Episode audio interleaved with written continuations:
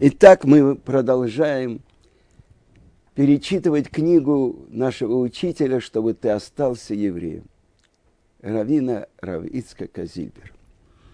Итак, эта глава называется «Мы женим детей». Первой мы выдали замуж нашу старшую дочку Сару. Я бегал, бегал и нашел для молодоженов недорогое жилье. А владелец квартиры выдвинул два требования. Первое. Плату за съем квартиры я буду вносить в начале месяца. А второе. В случае прихода Машеха молодожены должны освободить квартиру в течение двух недель. Тут же составили договор. У меня подходящей бумаги не было, и копию я набросал на проездном билете для автобуса, которая еще не полностью была использована. Я хранил его два года, пока мы снимали квартиру. А потом хотел воспользоваться, там ведь было еще пять или шесть оплаченных поездок. И для нас это деньги были ощутимые, но уже этот билет вышел из пользования. К квартире у зятя претензий не было, но условия аренды его не устроили. Что значит через две недели после прихода Машеха надо съехать? Хотя бы месяц предоставил бы нам. Сегодня у моей старшей дочки Сары, благословен Творец, девять детей. А жена пошла работать на кухню в Ешиву Мир – подрабатывала на почте и в магазине. Позднее Гита устроилась лаборантом в семинарии Бейт Яков. Это э, учебное заведение для религиозных девушек. И опять рассказывает Хава Куперман. Саре, нашей старшей сестре, было уже 24 года, и мама хотела, чтобы она поскорее вышла замуж. И сразу по приезде моя мама оценила обстановку. Она видела, что выдать дочь замуж как подобает, нужны деньги и немалые. В Израиле принято, чтобы за девушкой, которая собирается выйти замуж за Авреха, учащегося Колеля или Ишивы, давали приданное. Мама решила срочно начать работать. А папа сказал, надо иметь уверенность в помощи Всевышнего. Битахон. Мама сказала, хорошо. Ты будешь выдавать своих дочерей замуж твоим битахоном, а я тем, что буду зарабатывать реальные деньги. И в течение нескольких лет мама работала без отдыха.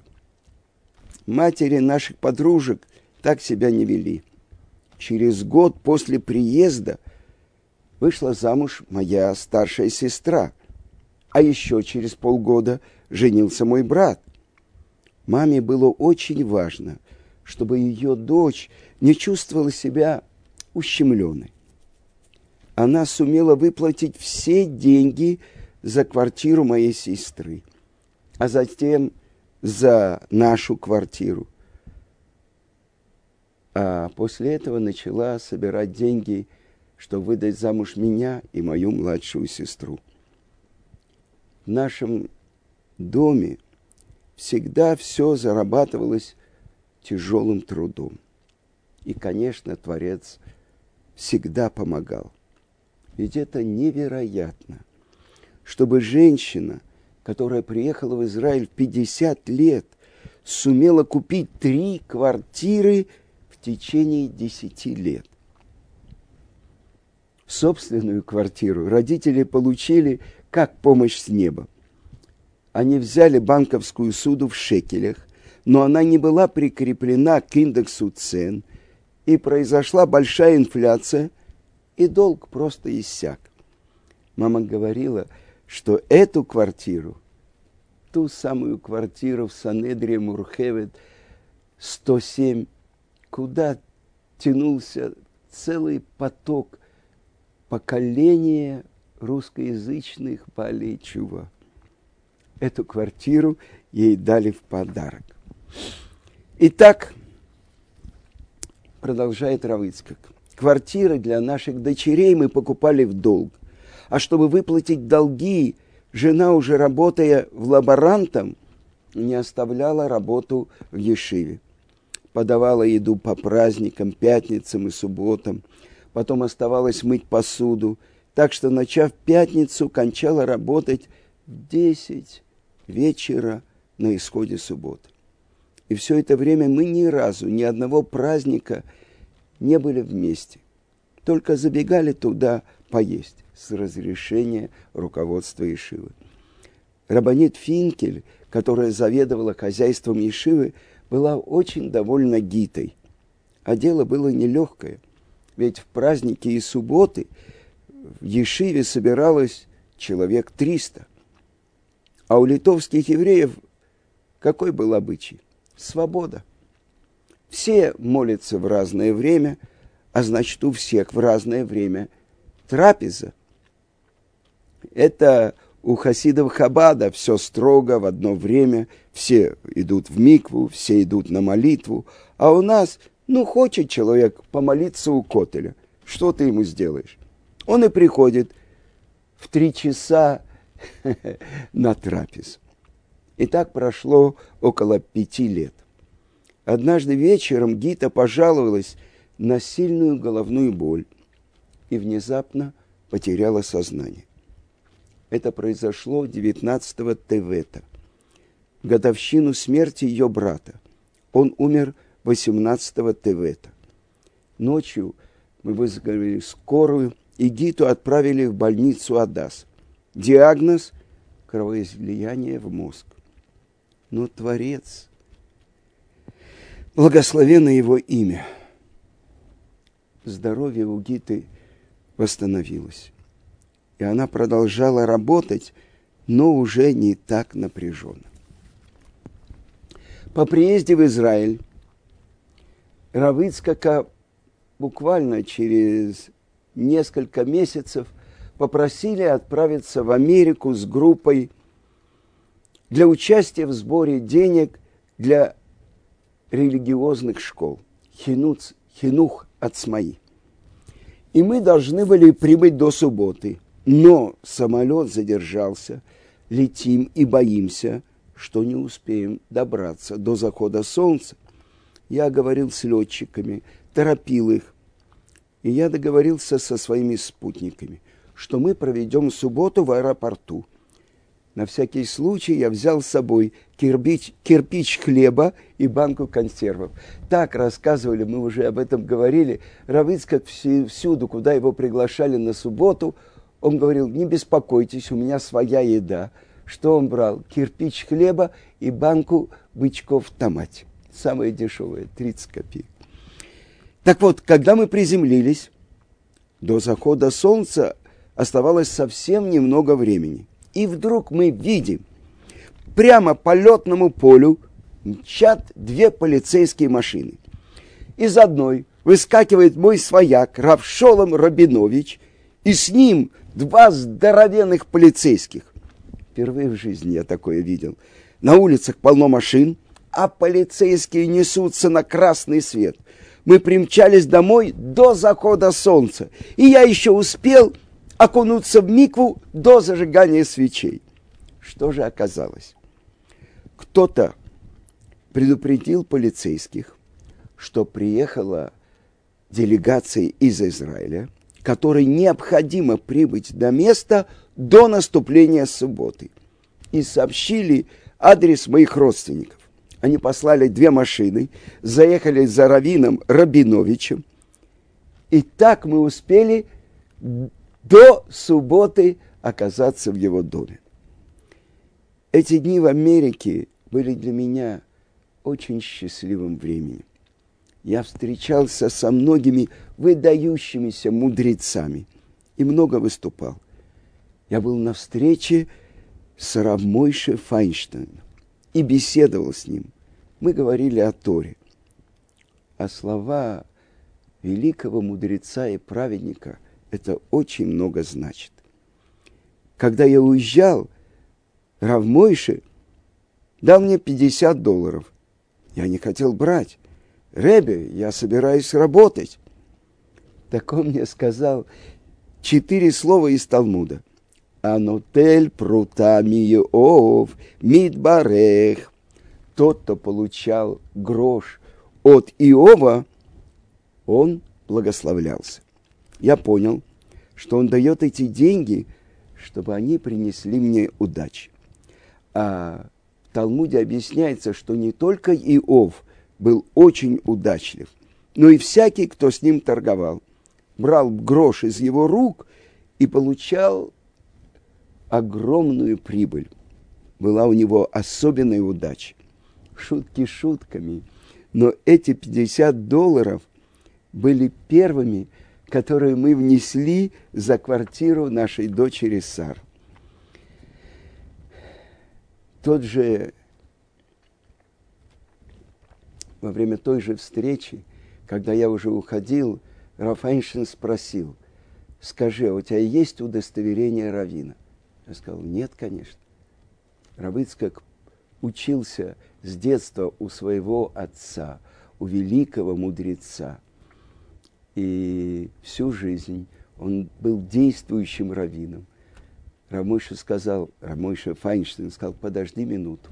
И написал ему удостоверение. Этим я удостоверяю, что Равин, Равицкак Зильбер знает все четыре раздела Шулхана Руха и может решать еврейский закон. Продолжает Равицкак и говорит, что его также привели к раби из Сатмара. И вид у него был, ну, буквально как у ангела.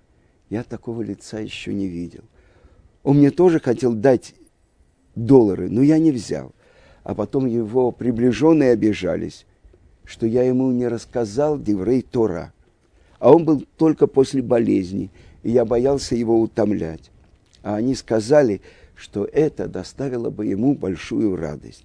Увидеть человека из Советского Союза, из России, который говорит слова Торы.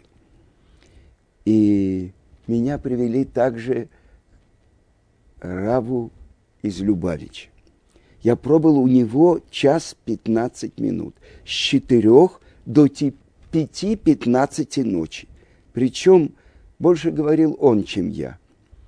Я задал ему вопрос, чем мне заняться в Израиле. С одной стороны, у меня есть моя научная работа по высшей алгебре. И это для меня легко. Я мог бы делать док докторскую диссертацию в университете и больше времени посвящать Торе. С другой стороны, я могу преподавать Танах, Талмуд, но я не знаю, чем заняться, где смогу принести больше пользы. И Рэби ответил мне так. В Израиль сейчас приезжает много евреев из России они подают заявление советским властям и пишут, что они хотят у- уехать в Израиль по национально-религиозным мотивам. В этой стране они лучше не станут. Там, в Советском Союзе, им хотя бы ради выезда стоило считать себя евреями. А в Израиле к этому нет никакого интереса. Если здесь ими никто не займется, они получат влияние улицы и начнут уезжать в Америку и другие страны. И произойдет осквернение имени Творца. А они ведь называли себя, э, писали, что у них есть религиозные мотивы. И их поступки будут буквально нарушением Торы. Поэтому сказал Рэби, я не вижу большей заповеди, большей мецвы, чем привлекать русских алимов. И вот то, ради чего мы приехали в Америку, этот благотворительный обед, он состоялся в Йом в воскресенье. Зрелище было красивое. Были великие мудрецы Торы Америки – а также богачи. И первым предоставили говорить мне. И это то, что сказал Раб Ицкак. Если бы взяли чистых ангелов и в семнадцатом году спустили на землю, в Советский Союз. Если бы им дали пережить революцию, гражданскую войну, разгул банд, Петлюры, Деникина, Махно, Колчака. Во время этой гражданской войны было убито около 300 тысяч евреев. А дальше пережить коллективизацию – когда отняв у крестьян все дочисто, их сослали в Сибирь. И действие новой власти, которая немедленно закрыла и ешивы, и хедеры, и посадила за решетку тех, кто обучал Торе, а затем репрессии 1937 года – когда миллионы были расстреляны без какой бы то ни было причины, посажены в лагеря, а оттуда вернулись немногие.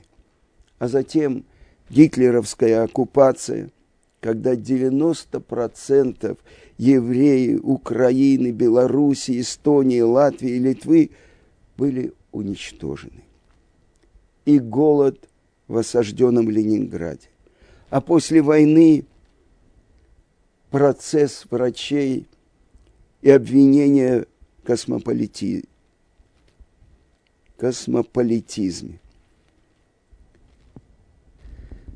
Ай, говорит Равыцкак, я уверен, что от этих ангелов ничего бы не осталось. А в России, несмотря ни на, шло, ни на что, нашлись евреи – которые рисковали жизнью ради соблюдения шаббата, ради кашрута, ради законов чистоты семейных отношений, учили своих детей тайно Торе, исполняли заповедь и выжили. Каждый шаг был опасен, и каждый час свободы был спасением. Так вот, если бы поставили рядом этих ангелов и этих евреев, кто бы выглядел достойнее? Как сказано у пророка, «Уд муцаль ми эш». У пророка Захария сказано, это как бы головешка, спасенная из огня. Это чудо. Тем более, что огонь был со всех сторон, и опасности подстерегали каждого в тайне соблюдающего законы Торы еврея со всех сторон. Я рассказал им многое из того, что записано в этой книге, то, что я рассказывал вам. А Рэбе, которого я встретил в Грузии, я не назвал ни города, ни имени этого человека – чтобы не навлечь на него неприятности. Про то, как он рассказывал, что в день у него было подпольно 90 учеников. Про то, что он выпивал стакан чая только когда была пересменка, когда дети, которые учились во вторую смену, уходили, а дети, которые учились во вторую смену, еще не пришли домой. Как он давал взятки милиционерам. И о себе рассказал, конечно, не называя себя, как об одном учителе, который 20 лет проработав в школе, никогда не писал в субботу. И оставил научную работу ради того, чтобы жить как еврей и уехать в Израиль.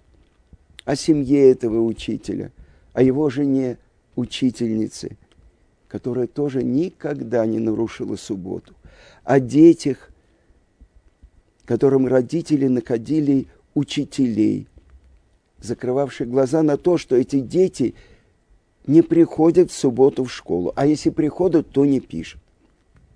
И потом, как это заметили. Я рассказал, как на общем собрании, когда спросили у этого учителя, вы верующий? Он перед всем этим враждебным собранием ответил «да». И зал прямо вздрогнул. И я продолжил. Невзирая на трудности, люди из Советского Союза, из России, которые приезжают в Израиль, они делают это прежде всего ради своих детей. Мы надеялись, что в Израиле нам наконец-то не надо будет воевать за исполнение заповедей Торы. Мы надеялись увидеть здесь множество евреев, изучающих Тору. К сожалению, положение совсем не такое, какое мы ожидали. Есть на опасность, что наш труд по воспитанию детей может пропасть даром. Этого нельзя допустить. Надо укрепить в Израиле хинух от смаи, частное, независимое, религиозное образование. И тогда у нас будет поколение, которое будет сильным в своем еврействе, верующим в Бога. Когда я говорил, люди переглядывались, смотрели друг на друга. И Равмойше Файнштейн тоже переглянулся с кем-то. А когда я рассказал про этого грузинского рэбе, который каждый день тайно обучал 90 детей, открылись кошельки и сердца и начали давать деньги. Я поблагодарил устроителей собрания и сказал, сказано в Торе, Шма Исраэль, Ашем Элокейну, Ашем Ихат. ואהבת את השם אלוקיך בכל לבבך ובכל נפשך ובכל מאודיך. Слушай, Израиль, Бог всесильный наш, Бог один, и полюби Бога всесильного твоего всем сердцем, всей душою и всем достоянием твоим. Как узнать, ты любишь Бога всем сердцем или нет? Но дальше сказано, пусть будут слова эти, которые я заповедал тебе сегодня на сердце твоем, и обучи их своих сыновей. Тот, кто любит Бога, у того дети в светской школе не учатся. Я узнал, что порой американские евреи, желая дать своим детям престижное образование,